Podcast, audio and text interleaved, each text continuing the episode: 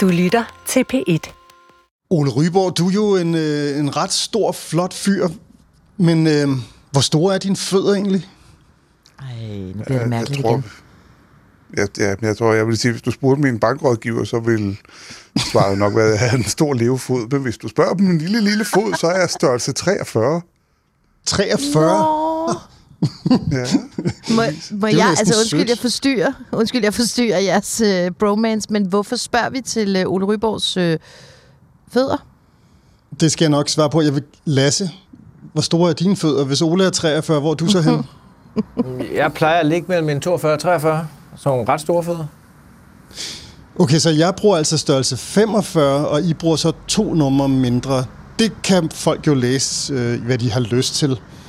Jeg spørger, fordi den søde dame Lena, der har strikket sokker til Stephanie og jeg, faktisk har kontaktet mig.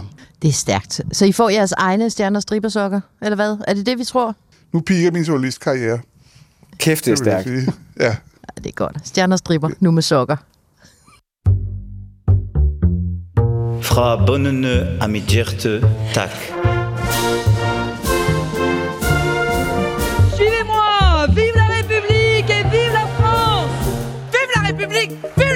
Et surtout, vive la France Vive la France Velkommen til Stjerner og Striber, dagen før dagen før dagen, hvor 48,7 millioner stemmeberettigede franskmænd altså skal vælge mellem de her 12 håbefulde præsidentkandidater. Spændingen den stiger altså i takt med, at øh, meningsmålingerne de strammer til, og kandidaterne de kæmper til sidste blodstråbe, gør de så. Je suis homme au caractère qui ne cède pas sur ce type de principe. Liberté, égalité, fraternité. Yes, jeg er en karakterfast mand, der ikke opgiver principperne om lighed og frihed og broderskab. Det brølede venstrefløjen Jean-Luc Mélenchon forleden til sit sidste vælgermøde inden valgdagen på søndagen. Så, eller på søndag hedder det. Spørgsmålet er bare, om Mélenchon kan indhente højrefløjens Marine Le Pen, og det endnu større spørgsmål er jo så bare, om hun, altså Le Pen, kan indhente præsident Emmanuel Macron. Det franske præsidentvalg er simpelthen blevet en øh, neglebider. Og det er det jo også, fordi der er andre komplicerede spørgsmål, der presser sig på.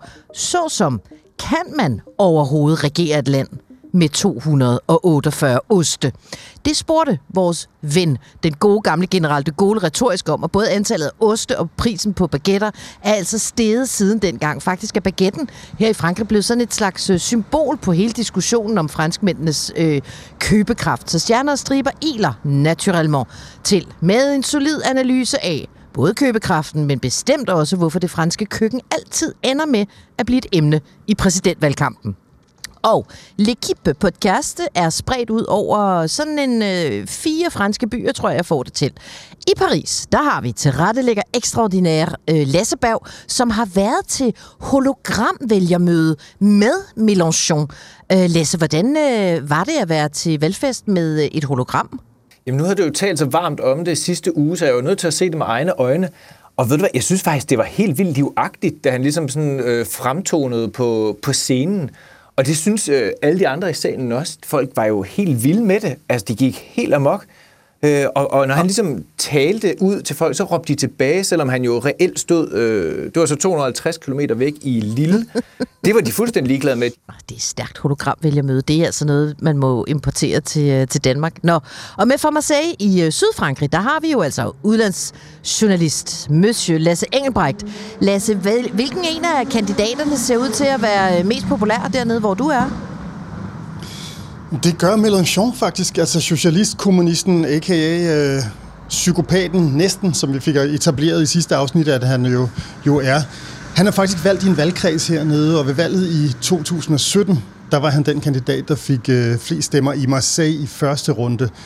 Det galt selvfølgelig ikke på nationalplan, øh, og så øh, kom han jo aldrig videre, men øh, han er populær her. Lasse, bare så vi ikke får, øh, altså bliver væltet af klager. Hvorfor kalder du Mélenchon for psykopat? Altså, det er fordi, vi spillede jo den ene video efter den anden, hvor han går til angreb på døre og sikkerhedsvagter, som ikke er sikkerhedsvagter, men faktisk politi og så videre. Det synes jeg måske kvalificerer ham til en beskrivelse i den retning.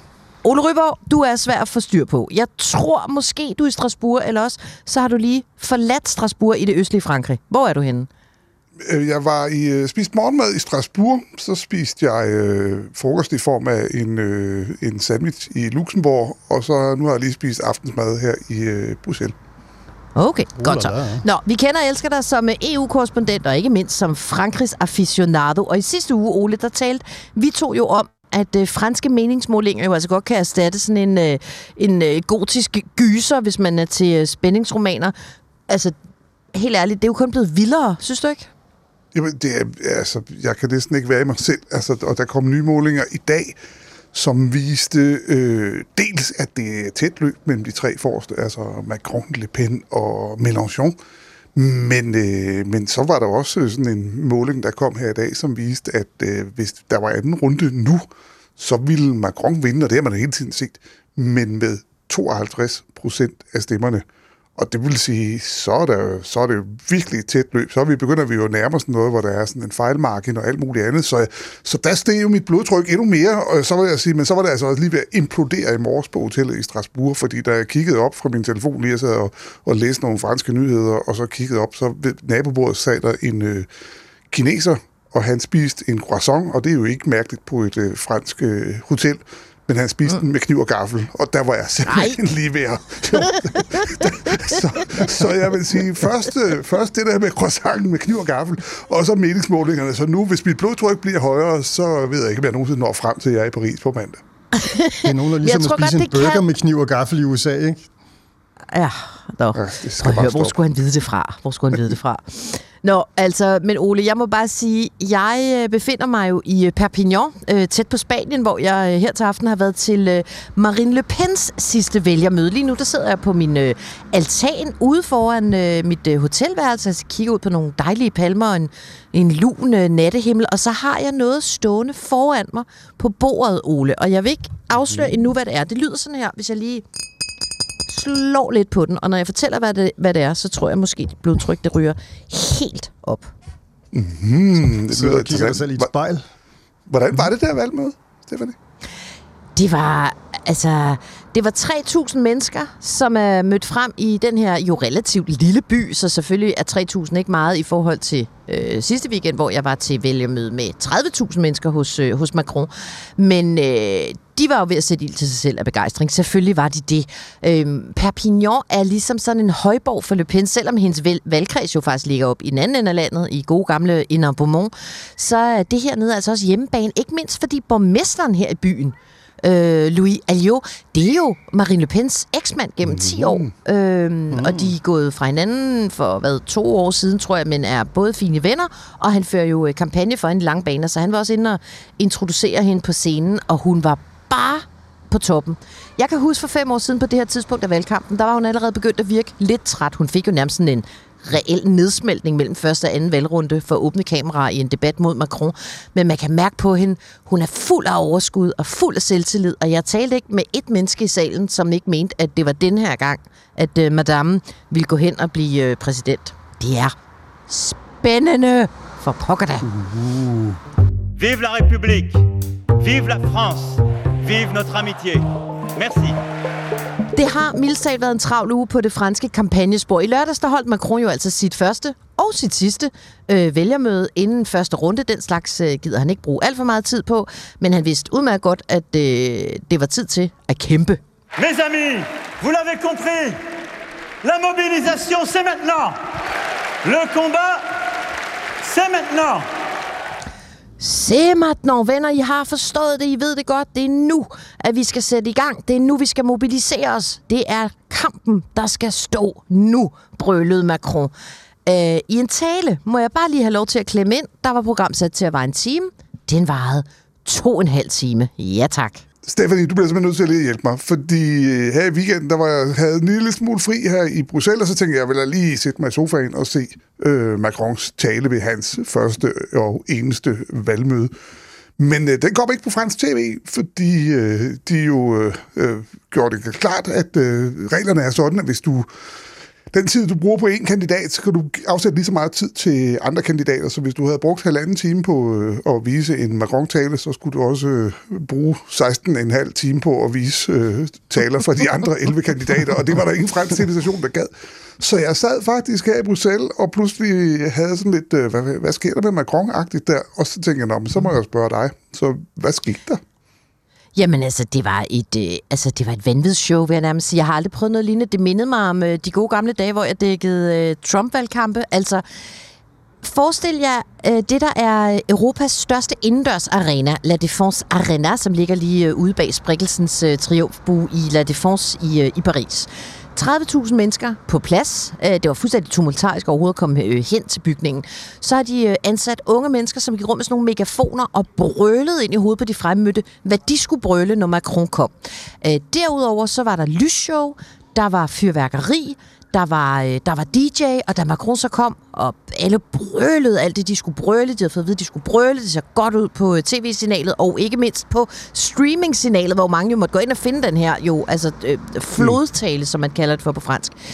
Så stod Macron på en scene, som ligesom var inde i midten af, af salen, og så var der ikke en og ikke to, der var tre talerstole, som han så sådan hvileløst vandrede rundt imellem i løbet af de her to og en halv time, fordi som han sagde, jeg vil se jer i øjnene, I kender mig, jeg kigger jer i øjnene. Og derfor så blev han altså ved med at speede rundt øh, kun hjulpet på vej, så vidt jeg kunne se, at et glas vand ved hver talerstol. Fyrede han den af i, øh, i to og en halv time. Det var, øh, det var lidt et... Øh, altså, det var jo på en eller anden måde Macron Classic. Første time virkede, som om han varmede op. Så blev han begejstret for at høre sig selv tale, og den sidste halve time, der havde han både sådan fugtige øjne og, øh, og, og begyndte sådan virkelig at råbe og skrige, som vi også kunne, øh, kunne høre lige før. Så det var, altså det var en ret vild udgave af Macron. Noget af det, jeg lagde mærke til, det var, at han virkede og det kan man jo godt forstå, en tand mere slidt end i valgkampen for fem år siden. Kan I ikke huske de der billeder, man så af Barack Obama, efter han, øh, da han ligesom forlod det hvide hus? Altså, hvor gråhåret han var blevet, siden Jo, han begyndte. Det kom jeg til at tænke på. Macron er selvfølgelig også blevet mere gråhåret i løbet af de seneste øh, fem år i Élysée. Men der er bare også noget ved ham, der virker en lille smule mere træt. Øh, og det Jeg kan har- man måske altså- godt forstå, fordi... Ja, undskyld. Hvad siger du, Lasse Far? Nej, men jeg vil bare sige, at jeg, nu er jeg jo i Marseille. Jeg sidder og kigger ud over havnen i øvrigt. Det er også godt vejr her. Bare lige, I skal ikke være misundelige. Men mm-hmm. jeg har jo tonset rundt i byen her, og i nogle af byerne uden for Marseille. Jeg var i Orange øh, tidligere i dag. Og det er faktisk ikke lykkedes mig at finde en eneste person, der godt kan lide Macron. Jeg ved godt, de er her, men jeg har ikke mødt dem. Har han egentlig ikke grund til at være nervøs? Er det derfor, han, om man så må sige, skaber, så meget, øh, skaber sig så meget til sådan et, et vælgermøde, som han gjorde der?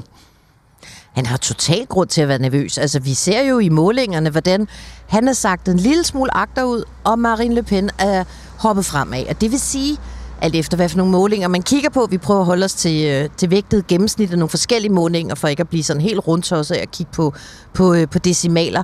Men han har grund til reelt at være nervøs for nu, at Marine Le Pen kan slå ham. Og sådan så det simpelthen ikke ud for 10 dage siden. Det er lige før det engang så sådan ud for en uge siden. Men derfor kunne man jo også høre ham til øh, den her, øh, den her marathon-event, den her blanding af amerikansk øh, øh, Holiday on Ice møder fransk valgmøde. Altså kunne man jo høre ham sige, venner, kan I huske dengang jeg blev præsident, der troede folk ikke, det var muligt. Men det blev det. Det var muligt. Jeg vandt. Kan I huske Brexit? Der var så mange, der ikke troede, det var muligt. Det var muligt. Der kom et Brexit. Så når folk i dag sidder og ikke tror på i sidste ende, at Marine Le Pen kan vinde præsidentvalget, det kan hun godt. Det er muligt. Husk at stemme, altså underforstået stem på mig. Og lige der, og det er jo knap en uge siden, der tænkte jeg sådan, ja, okay, men det er også noget, han skal sige for at mobilisere folk til at huske at gå ned og stemme og sådan noget. Men sådan som jeg har set målingerne udvikle sig de seneste dage, der er jeg faktisk begyndt at tænke, han har ment det helt ind til knoglerne, det der med, at hun faktisk godt øh, kan vinde valget. Altså, jeg ville være nervøs, hvis jeg var ham. Præcis, og han, han er ikke alene om det, for hvis du... Øh, jeg starter jo ofte morgen med at sidde og læse Financial Times, og en af artiklerne her for et par dage siden, det Jeg var start- jo, hvordan... Det er typisk dig, Ole. Jeg starter bare morgen med at drikke kaffe. Du skal lige... ja, oh, ja, men det er, ja, undskyld, det kan godt være, det lød. Det var, det var faktisk ikke ment sådan, men jeg tænker, alle i DR-byen, de læser de danske aviser, så kan jeg læse nogle andre. Undskyld. Men, nå, hvad er egentlig? Sorry, det, kan, det kan godt være, det lød sådan lidt. Så nu siger man ikke, fra, når man fra Jylland. Men nå, men du kommer til at sige det alligevel. Øh, også fordi det er sandt. Men, øh, men, men der havde du jo en artikel her for øh, et par dage siden netop om, hvordan, når de kigger på de der målinger, hvordan man er blevet øh, nervøs, så du har kunne se, hvordan... Øh, hvordan øh, renten på franske statsobligationer er steget, simpelthen af frygten for, øh, eller bekymringen over udsigten til, at Marine Le Pen måske kan finde vejen til Élysée og hvordan øh, aktierne på øh, altså franske banker, deres, øh, deres aktier var, var faldet. Så, øh, så det er altså ikke kun øh, Macron, der er bekymret. Det er altså et finansmarked, som også er begyndt at, at, at, at, at være lidt bekymret. Alle hans gamle venner i, i, i finansverdenen. Men ved du hvad, Lasse, når du nævner dem, så får jeg jo lyst til at nævne et, et meget specifikt firma, hvor han har gamle venner siddende. Det er jo øh, konsulentvirksomheden McKinsey. Den er jo blevet en øh, del af den franske valgkamp. Og det er jeg sikker på, at de bryder sig lige så lidt om, som dengang øh, højtryksbuler konglomeratet Kærscher altid var en del af den franske valgkamp. Øhm, der er jo en sag, der bliver ved med at dukke op igen. Marine Le Pen talte også om den til det vælgermøde, jeg var til. Altså, Macrons konkurrenter vil bare ikke lade det her dø.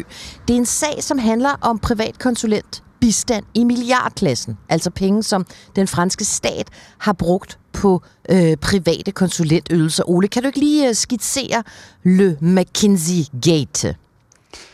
Ja, men det er jo sådan set, øh, det, er jo det, du siger, at øh, det man kan se, det er, at øh, i den tid Macron har været der, så har den franske stat brugt flere og flere og flere penge på at købe rådgivning hos øh, rådgivningsvirksomheder, frem for alt hos McKinsey. Altså alene det seneste år har de brugt øh, over 6 milliarder kroner på det, og hvis du begynder at kigge på, hvor meget de brugte øh, øh, øh, i, i starten af den periode, hvor, hvor Macron lige var kommet til, der var det, så er det altså øh, mere end fordoblet, altså forbruget af penge. Øh, og det har senatet lavet en, øh, en rapport om, øh, en dejlig lille rapport på 385 sider, som jeg til ære for Lasse Engelbrecht selvfølgelig har læst, men øh, til glæde for Lasse Berg ikke har tænkt mig at øh, øh, gennemgå, fordi så vil det blive meget langt. Men bare forsiden af den, eller titlen, har jo sådan et begreb. Jeg elsker jo det der, når man er det franske sprog, det pludselig kan noget sådan næsten lidt øh, James Bond-agtigt. Ikke? Fordi når man så kigger på, hvad den her rapport den hedder, så taler de jo så om øh, en fænomen, altså et fænomen, og så kommer det her vidunderlige ord, tentakulære, Stefanie.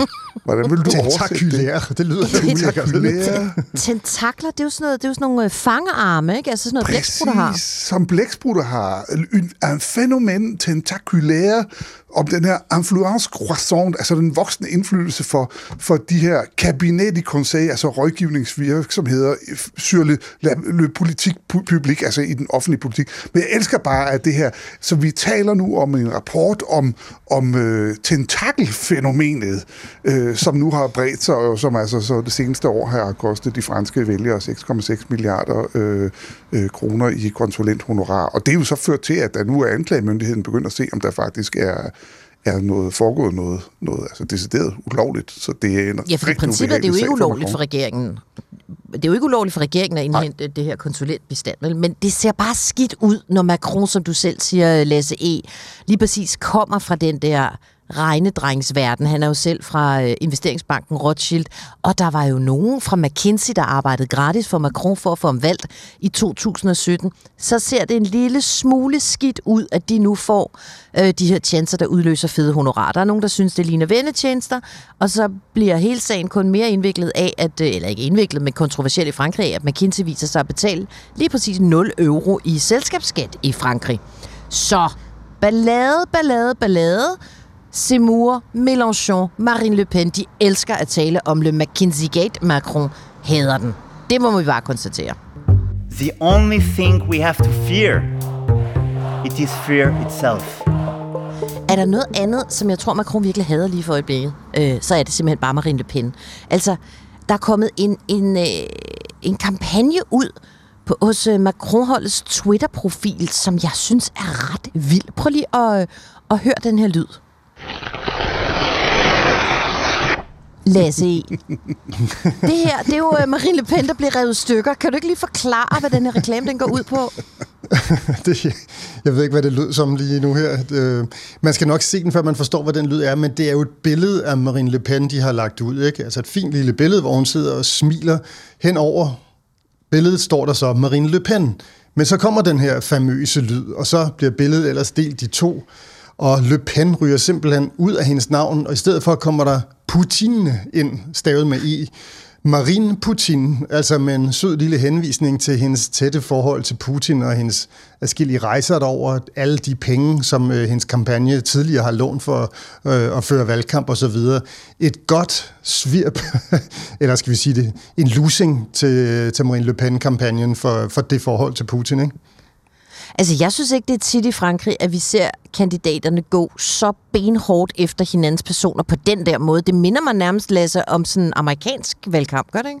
Mm, mm, jo, det, det gør det jo, fordi franske politikere, øh, hvis det der ellers er lovligt, så må de åbenbart, ligesom det i øvrigt er tilladt i USA, jo gerne involvere modkandidaterne i deres kampagner, simpelthen bruge billeder af dem, bruge udsagn af dem, og så gøre med dem, hvad de vil. Altså, de må gerne få dem, og det gør de så, få dem øh, til at se dumme ud, få dem til at se syge og blege ud, lave sort-hvid billeder med modstandere, så farve med sig selv osv. Det er jo sådan en ret effektiv måde at, øh, at føre valgkamp på, som man ikke må øh, gøre derhjemme, for eksempel.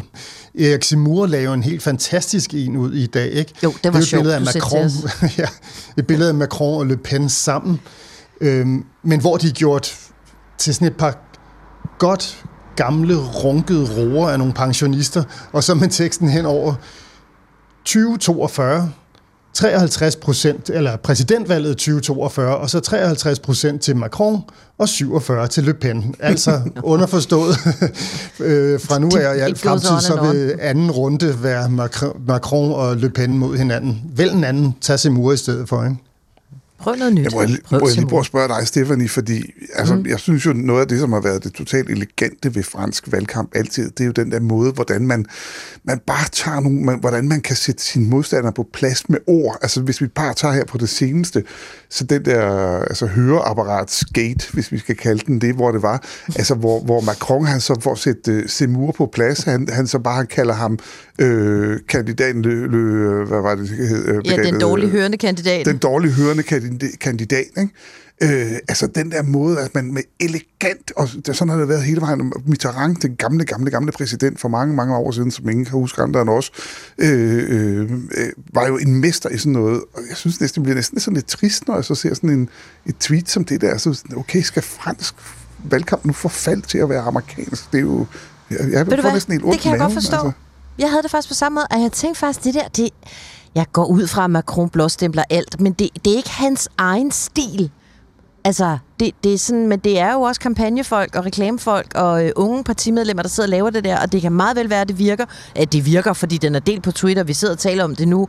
Øhm, men det er, pardon my friends, sgu en lille smule øh, under det sådan oratoriske niveau, der ellers kan blive øh, udkæmpet krige på, især i franske øh, debatter mellem øh, kandidaterne, som jo kan være altså en kæmpe fornøjelse, hvis man er sådan en lille smule mm. sadistisk anlagt, ikke? Fordi nej, hvor kan de svine hinanden øh, utrolig elegant. Jeg kan huske Marine Le Pen i et vågent øjeblik, hun havde nogle virkelig skidte øh, debatter i 17, men hvor hun jo kiggede på Macron og sagde, de, Monsieur Macron, er intet andet end et stort sort hul af tomhed. Og simpelthen ikke særlig pænt sagt, men, men der er stadig en vis underholdningsværdi, og, hun, og selvfølgelig var hun dis med ham samtidig med, at hun prøvede at begrave ham i det der hul der. De er et stort sort hul. Af tomhed, så er det sagt, ikke? Mais moi, j'envisage d'être présidente de la République française.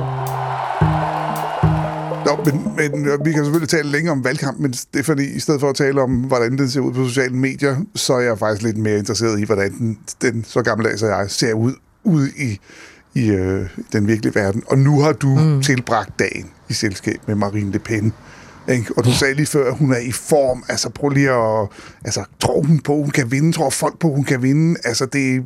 Hvad, hvad sker der? Hvordan, hvordan var det? Fortæl. Jamen, altså, altså, jeg elsker jo valgmøder, det må jeg bare sige, fordi man kommer så nogenlunde tæt på kandidaterne. De står jo aldrig og, og siger noget chokerende. Det er jo øh, en blanding af pep-talks og se mit uh, politiske program. Det, jeg synes, der er så interessant ved hende, det er den forandring, hun har undergået uh, det seneste stykke tid, fordi hun kom selvfølgelig med nogle ordentlige bredsider øh, mod islamisering af det franske samfund, mod muslimer, mod illegale immigranter. De skal bare ud, råbte hun, og så øh, råbte salen op til hende. Hun er nous. Jeg, jeg prøver at råbe lidt lavt, fordi jeg synes faktisk, det er lidt flot at sidde og råbe her på min balkon ud over øh, Perpignan. Men det betyder jo... øh. Her er vi hjemme hos Ja, os. præcis. Men det betyder jo, ja, vi er hjemme hos os, eller vi er hos os selv, altså underforstået, øh, de andre skal skride. Ikke? Så det var der, altså øh, gammelt øh, Front National og Rassemblement National øh, stof. Men der var meget mere af Marine Le Pen, der taler om social armod, og jeg skal nok passe på jer, og købekraft, det er mig, der forstår problematikkerne, det er mig, der forstår, hvad I kæmper med i hverdagen, og derfor har jeg også de bedste løsninger. Øhm, og dem kan vi måske øh, tale om lidt senere, altså indholdet af det, men det interessante er den der måde, hun prøver at signalere, at nu hun altså ikke den der total hardcore højrefløjs hardliner. Nej, hun er Marine Le Pen, der kan tage Frankrig i sin store favn og give det et ordentligt kram og sørge for, at øh, alle får det godt igen. Altså bløde Marine Le Pen, der brugte coronaepidemien eller pandemien øh, på at sætte sig ned derhjemme og blive certificeret katteavler. Ikke? Altså, mm. hun har gennemgået ikke bare en mainstreaming-proces, men nærmest sådan en, øh, en hyggemormor-proces, at jeg blev sådan helt... Øh, du ved, nå gud ja, hun taler jo stadig om indvandring, og det gør hun altså stadigvæk i en enorm hård tone, og man kunne også mærke, at salen tiljublede det. Altså, det, de vil gerne have det. Altså, der er mange, der sætter deres kryds hos hende, ikke bare på grund af købekraft, øh, men fordi hun også øh, tilbyder et et øh, Frankrig, som hun sagde, for dem, der har øh, lyst til at bidrage til Frankrig, og alle de andre, de skal bare ud, og de skal ud nu. Øh, så stadigvæk hardcore, men også kattedame. Ikke? Mere Hard, hardcore kattedame. I er, I gået sådan all, er, er I sådan gået all Le Pen ind i dag? Fordi Lasse, du, øh, du har også taget til Le Penland. Du er, du er i orange, ikke? Er det ikke sandt? Altså, det er jo nede i Vaucluse, øh, som jo er et af hendes kerneområder, Le Pen. Øh, hvad, hvordan, ja, lige hvordan, hvad, hvad, hvad, hvad, hvad har du lavet? Hvad har jeg lavet? Altså, jeg har faktisk tilbragt formiddagen i, i selskab med sådan et ældre ægtepar i et af de mest idylliske huse, jeg tror, jeg har været i. Øh, og det var altså i byen Orange, ikke den der med de gamle romerske ruiner, altså en virkelig flot mm. lille by. så vi sad der i deres have, omgivet af citrontræer og forårsblomster og en lille skildpadde. Og så øh, fløjtede ham, øh, herren i huset, man så må sige, ned i kælderen. der lignede nærmest sådan et, et beskyttelsesbunker af en art. Det var en kæmpe stor vinkælder, så kom han op med fire flasker vin. Der var klokken altså 11 i formiddags, ikke? så, så det første del af det interview, den gik jo med, at jeg prøvede at forsøge at overbevise dem om, at det var ikke skide godt, at jeg sad der og drak mig, mig fuld øh, under interviewet. Vi skulle også ud og lave mere reportage en anden gang. Men da jeg ligesom fik det projekt, altså at drikke mig fuld projekt, stoppet, så spurgte jeg dem til, hvad er det vigtigste ved Marine Le Pen? Og de nævnte fuldstændig, som du siger der, Stephanie, hendes absolut øh, vigtigste pointe, og det hun gør, som vi godt kan lide, det er, at hun taler om økonomi, økonomi mm. og økonomi. De kan simpelthen godt lide de her idéer, som jo nærmest fremstår lidt venstreorienterede. Nogle af dem, jeg sad faktisk og tænkte på, om de var socialister på et tidspunkt, da de begyndte at beskrive dem. Men det var simpelthen det. Det var det, de holdt fast i. Så kom de også op og skændes, da de havde fået lidt at drikke, og det var så, fordi de hver især øh, af en eller anden sjov grund pludselig begynder at sidde og drille den anden med, hey, måske skulle jeg droppe lidt penne, og så stemme på Simur i stedet for, og så, bap, bap, bap, bap, så jakkede de løs. og vi skal tro på, at du ikke drak dig fuld, mens du sad interviewet dem, ikke? Jo, det kan du lige bande på, at jeg ikke gjorde. Mm-hmm. Det kunne jeg ikke finde på. Men nu er du jo lidt blevet vores øh, højrefløjsspecialist, fordi du har jo hængt ud med en masse Seymour-tilhængere op i, øh, op i Nordfrankrig, og nu også Marine Le Pen-tilhængere nede i, øh, i Sydfrankrig. Er der forskel på de her to grupper højrefløjsvælgere, som du har mødt? Der er faktisk en forskel, synes jeg, øh, altså både på, øh, på vælgerne, men også på den måde, kandidaterne leverer deres øh, budskaber, fordi jeg synes, når de snakker om Le Pen, så snakker de om økonomi, og så hopper de med det samme over og taler om, hvad kan man så gøre ved, ved det her, de her problemer, altså problemer med, at franskmændene simpelthen ikke synes, de har nok til dagen vejen. Øh, hun foreslår nogle konkrete løsninger. Hvis man tager Seymour, så gør han i meget højere grad det, øh, at han kobler økonomien, altså de problemer, der er i Frankrig, de problemer, franskmændene har med immigrationen. Altså han siger simpelthen, at løsningen på jeres økonomiske problemer, det er at lave en historisk stram udlændingepolitik og få rigtig mange mennesker smidt ud af Frankrig, så vil det med økonomien også ordne sig. Det skaber jo et, et meget mere rent fokus på, på indvandrere, på immigration fra Seymour, end det har været tilfældet med Le Pen i den her valgkamp i hvert fald. Det synes jeg er en ret, øh, det er en ret i øjenfaldende mm. forskel. Ole, nu sagde jeg før det der med, at, at jeg husker Marine Le Pen som mere træt og ufokuseret på det her tidspunkt af valgkampen for fem år siden, end, end hun er nu. Jeg synes, det er en lidt anden Marine Le Pen, der går på valg, både sådan stilmæssigt og politisk. Øh, hvad, hvad tænker du? Vi dækker det jo sammen dengang. Jamen, jeg er meget enig. Øh, jeg må sige, altså, og jo længere vi kom hen øh, i valgkampen, det var, jeg havde simpelthen, altså, jeg havde simpelthen så, jeg havde ondt i maven af at se på hende, da, i, mellem første og anden valgrunde, da hun var til debatmøde med, med Macron. Det gjorde simpelthen sådan nærmest fysisk ondt på mig, fordi hun var, hun var så, altså, så, altså det, alt, var, alt var galt. Altså, og det er jo slet ikke den Marine Le Pen, vi øh, ser nu. Hun er totalt i overskud. Øh, og, og altså, jeg kan huske, når vi, når vi, det føles som en evighed siden, at der har været en krig, eller er en krig.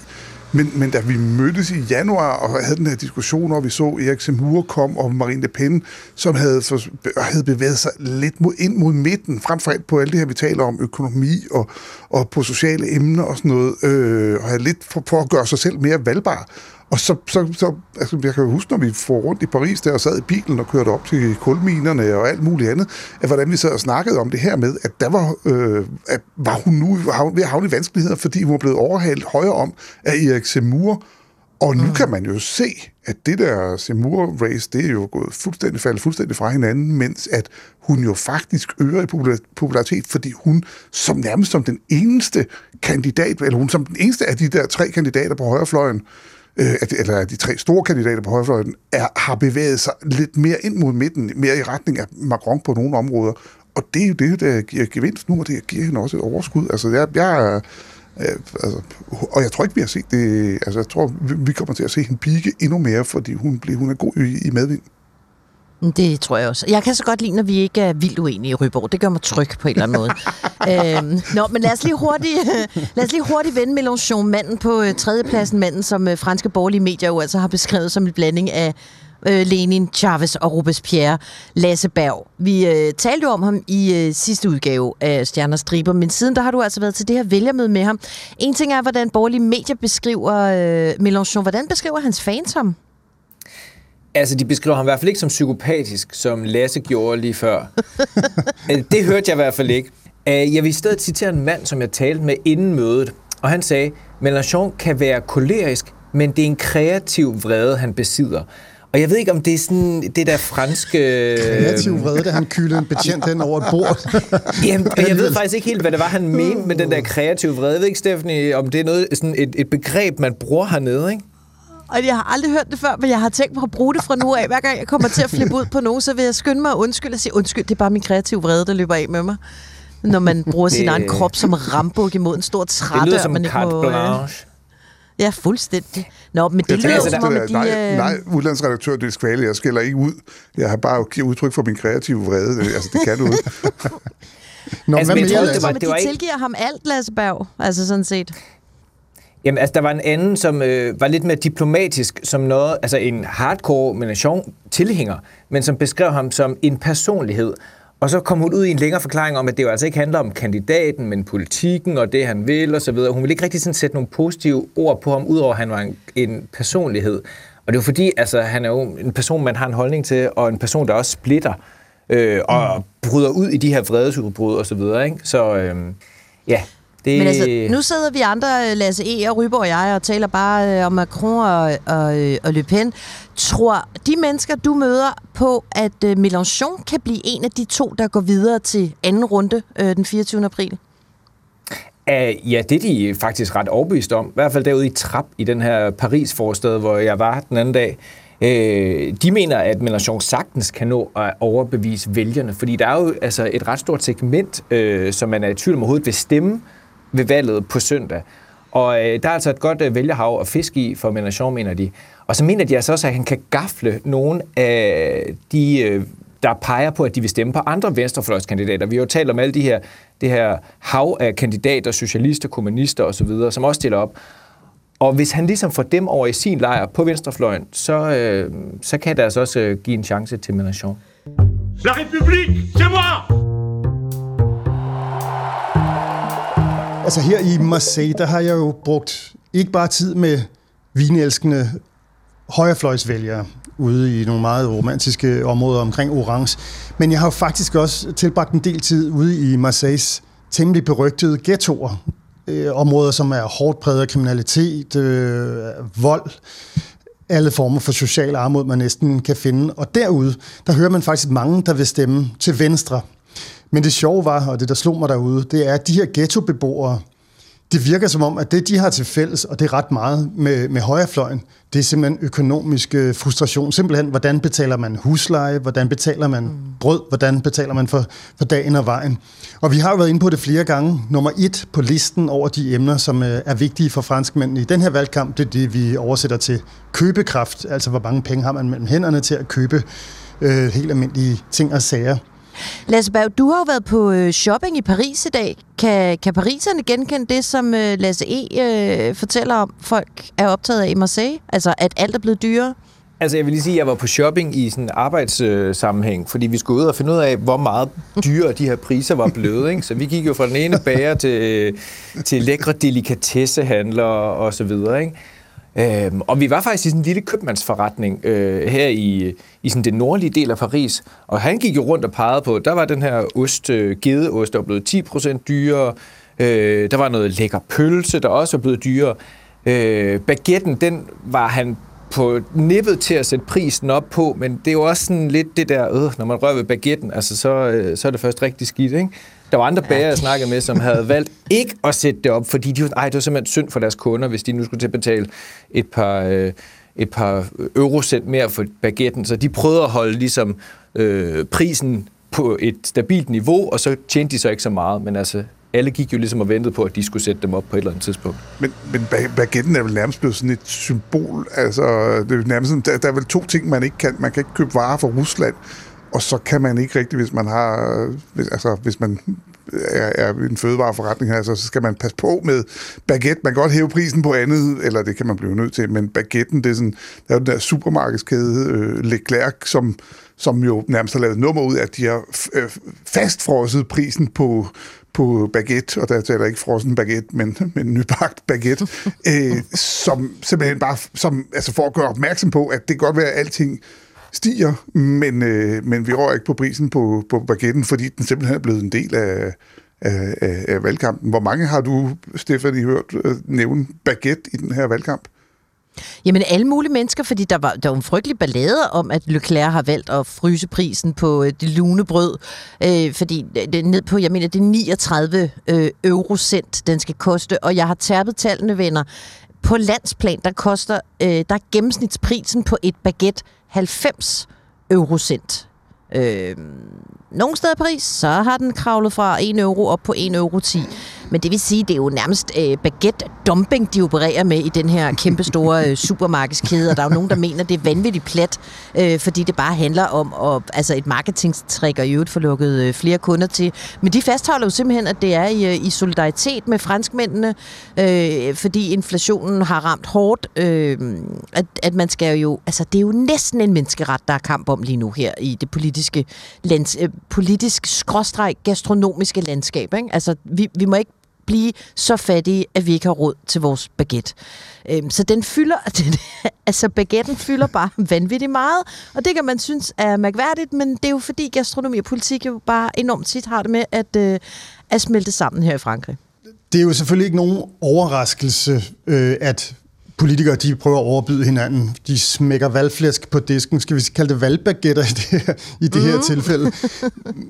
Mélenchon, ikke? Han, øh, han gør det jo for eksempel med løfter om en, en hel masse øde velfærdsydelser, som han godt kunne tænke sig at kunne øh, give folk. Og han er jo i den woke afdeling, og han kan også godt lide at række ud til kvinder.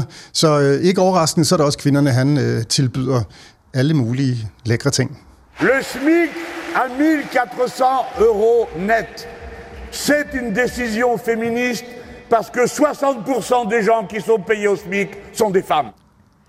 En mindsteløn på 10.400 kroner. Det er en feministisk beslutning for 60 procent af de borgere, der er på mindsteløn. Det er kvinder, øh, sagde Mélenchon. Ellers så var det hans hologram. Det er jo ikke øh, til at vide øh, her i ugen, da han øh, jo altså også erklærede, at øh, der var en feministisk revolution i gang i Frankrig, og at hans partiprogram i øvrigt var øh, feministisk, fordi øh, rigtig mange af de sociale ændringer, han vil at lave, øh, de kommer øh, kvinderne til gode, fordi kvinderne simpelthen økonomisk set har det dårligere end øh, øh, end mændene.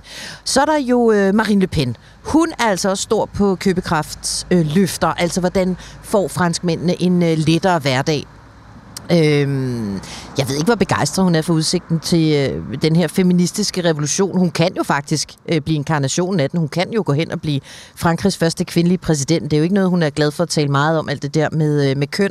Hun vil hellere tale om købekraft. For eksempel, øh, hun vil sænke momsen på forskellige produkter fra mad og sådan nogle sundhedsmedicin øh, til energi.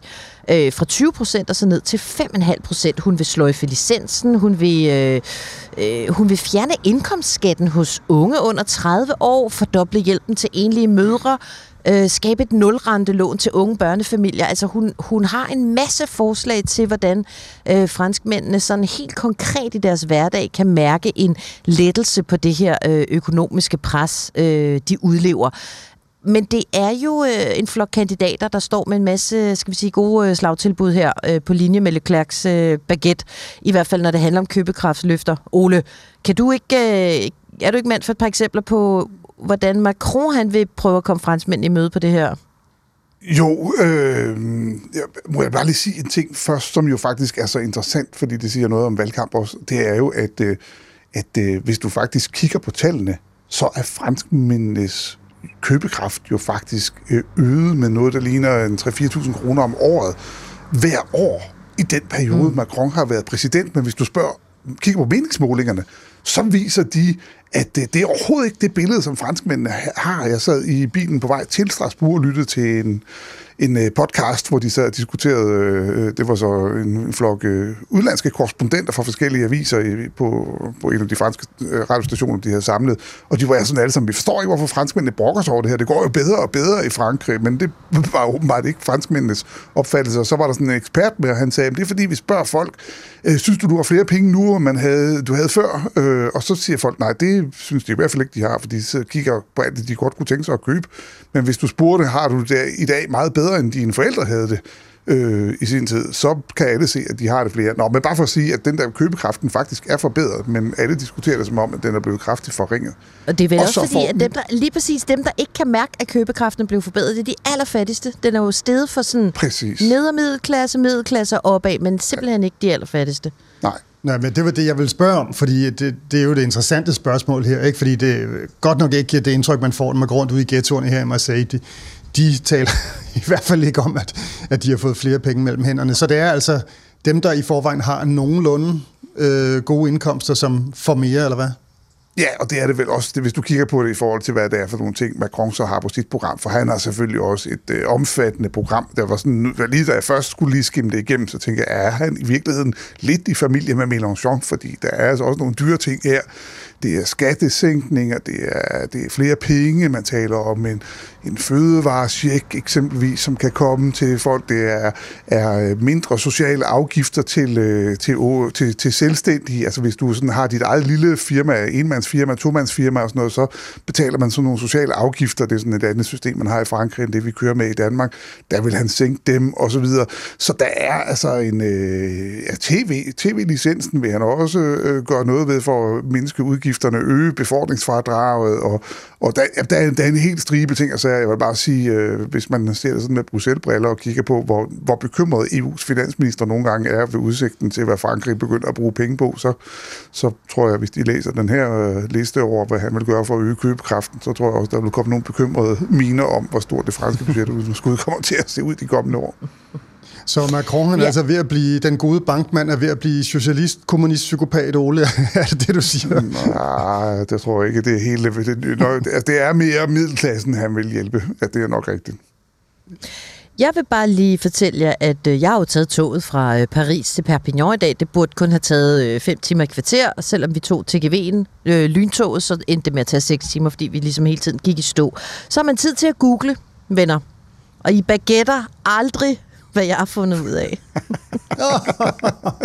Ej, hvor har jeg glædet mig til at sige det. Er det ikke sjovt? Det er virkelig sjovt.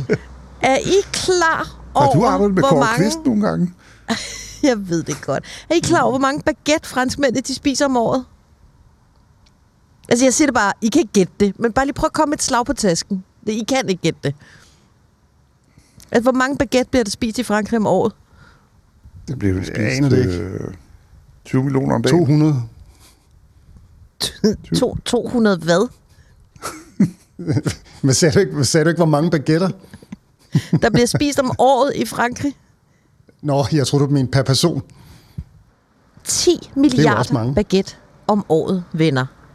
Altså, ifølge alle mulige halvobskure medier, jeg vil på ingen måde stå på mål for manglende kildekritik her. Jeg kan slet ikke fortælle jer, om det er rigtigt eller ej. Men altså, der findes adskillige franske artikler, som øh, fortæller, at franskmændene, de spiser, hold nu godt fast, 320 baguette i sekundet. Døgnet rundt. altså, det er jo fuldstændig... Der bliver spist 320 baguettes mm. i sekundet. Døgnet rundt, året rundt. Sådan. Bon appetit. Så de har det ikke så slemt alligevel, eller hvad? Det kan godt være, der er blevet skåret lidt ned nu. Foie græsset er altid grønnere hos naboen. Uh!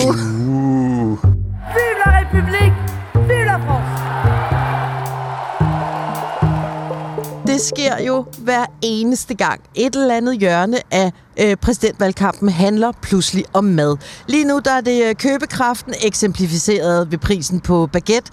Tidligere valgkampen i januar måned, der kom den kommunistiske kandidat Fabien Roussel simpelthen bare galt afsted ved at sige sådan her. Un bon vin, une bonne viande, un bon fromage, pour moi c'est la gastronomie française.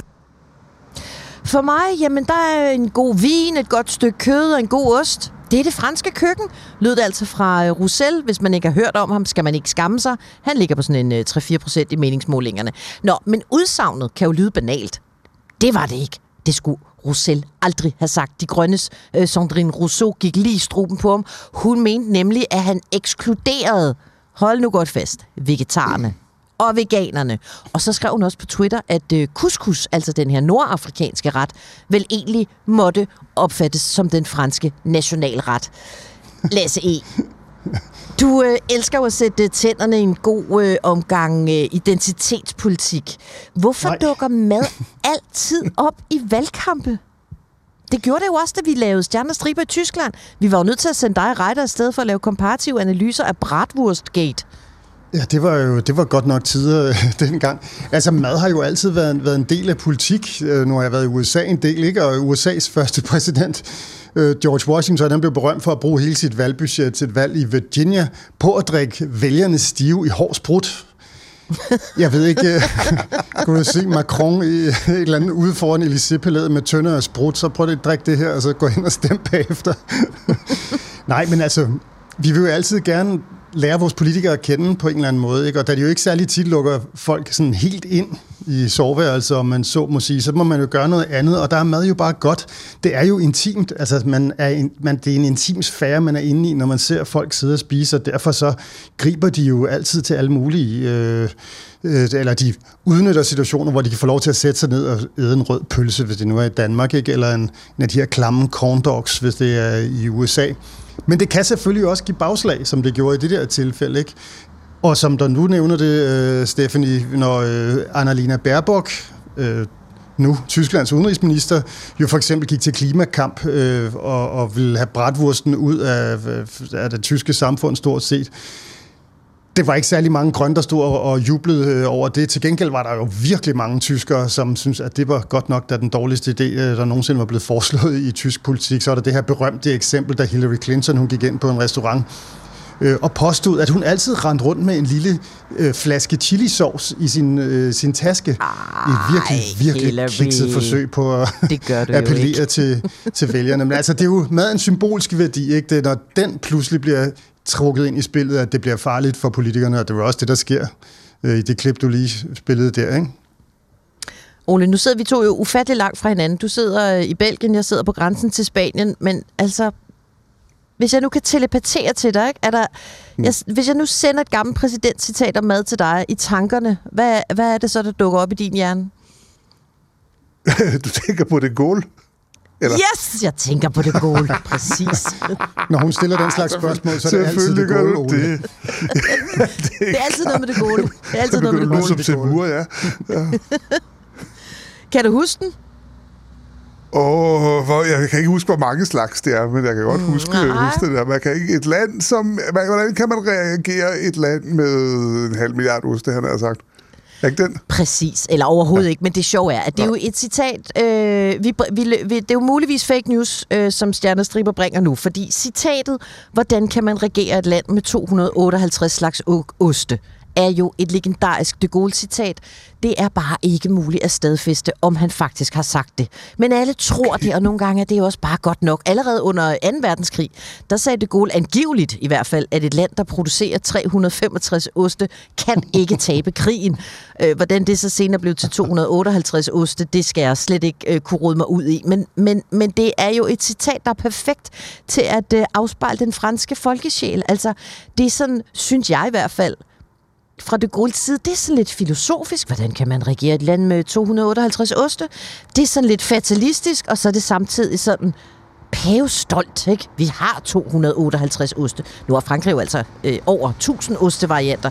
Jeg har virkelig haft tid til at sidde og google ost og baguette statistikker i toget.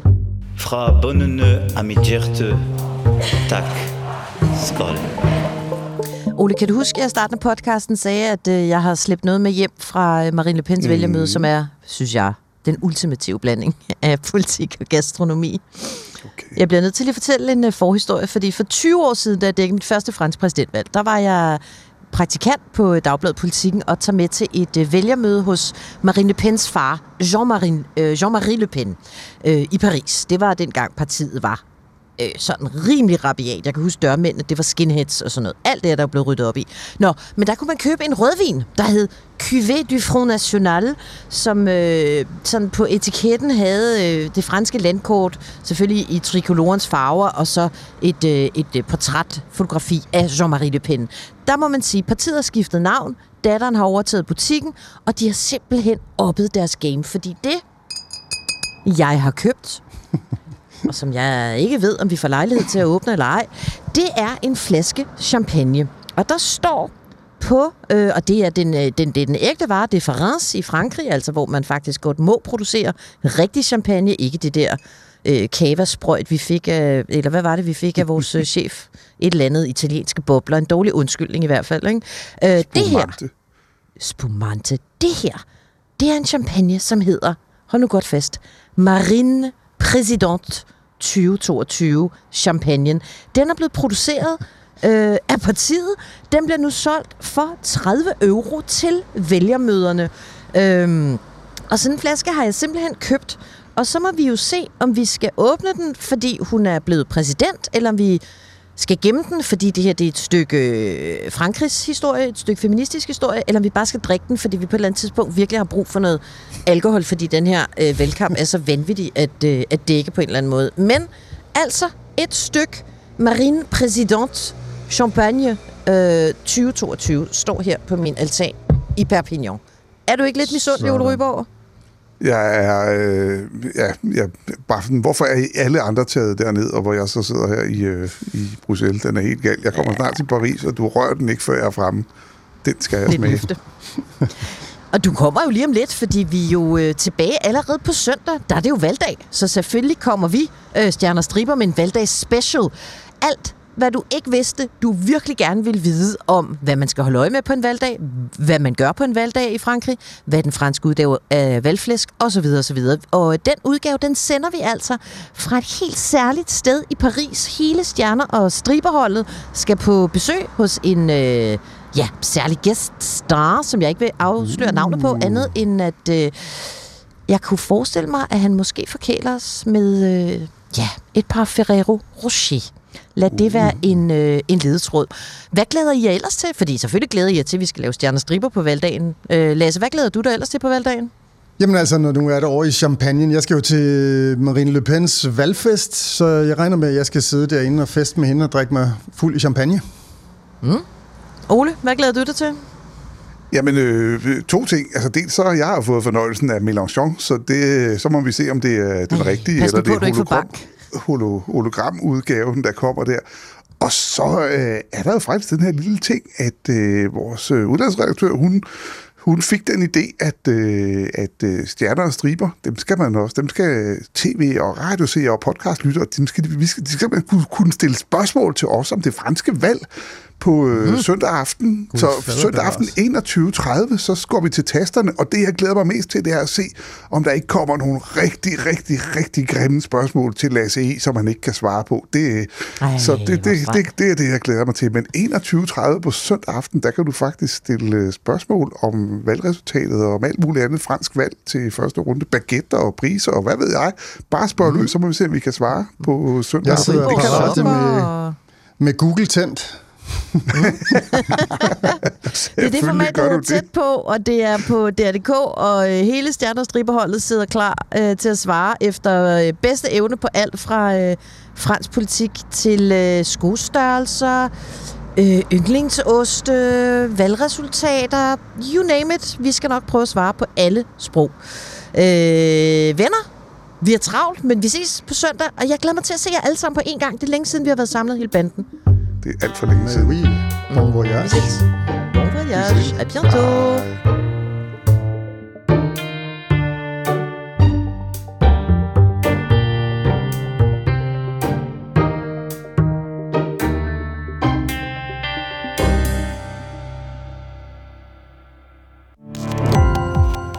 Gå på opdagelse i alle DR's podcast og radioprogrammer. I appen DR Lyd.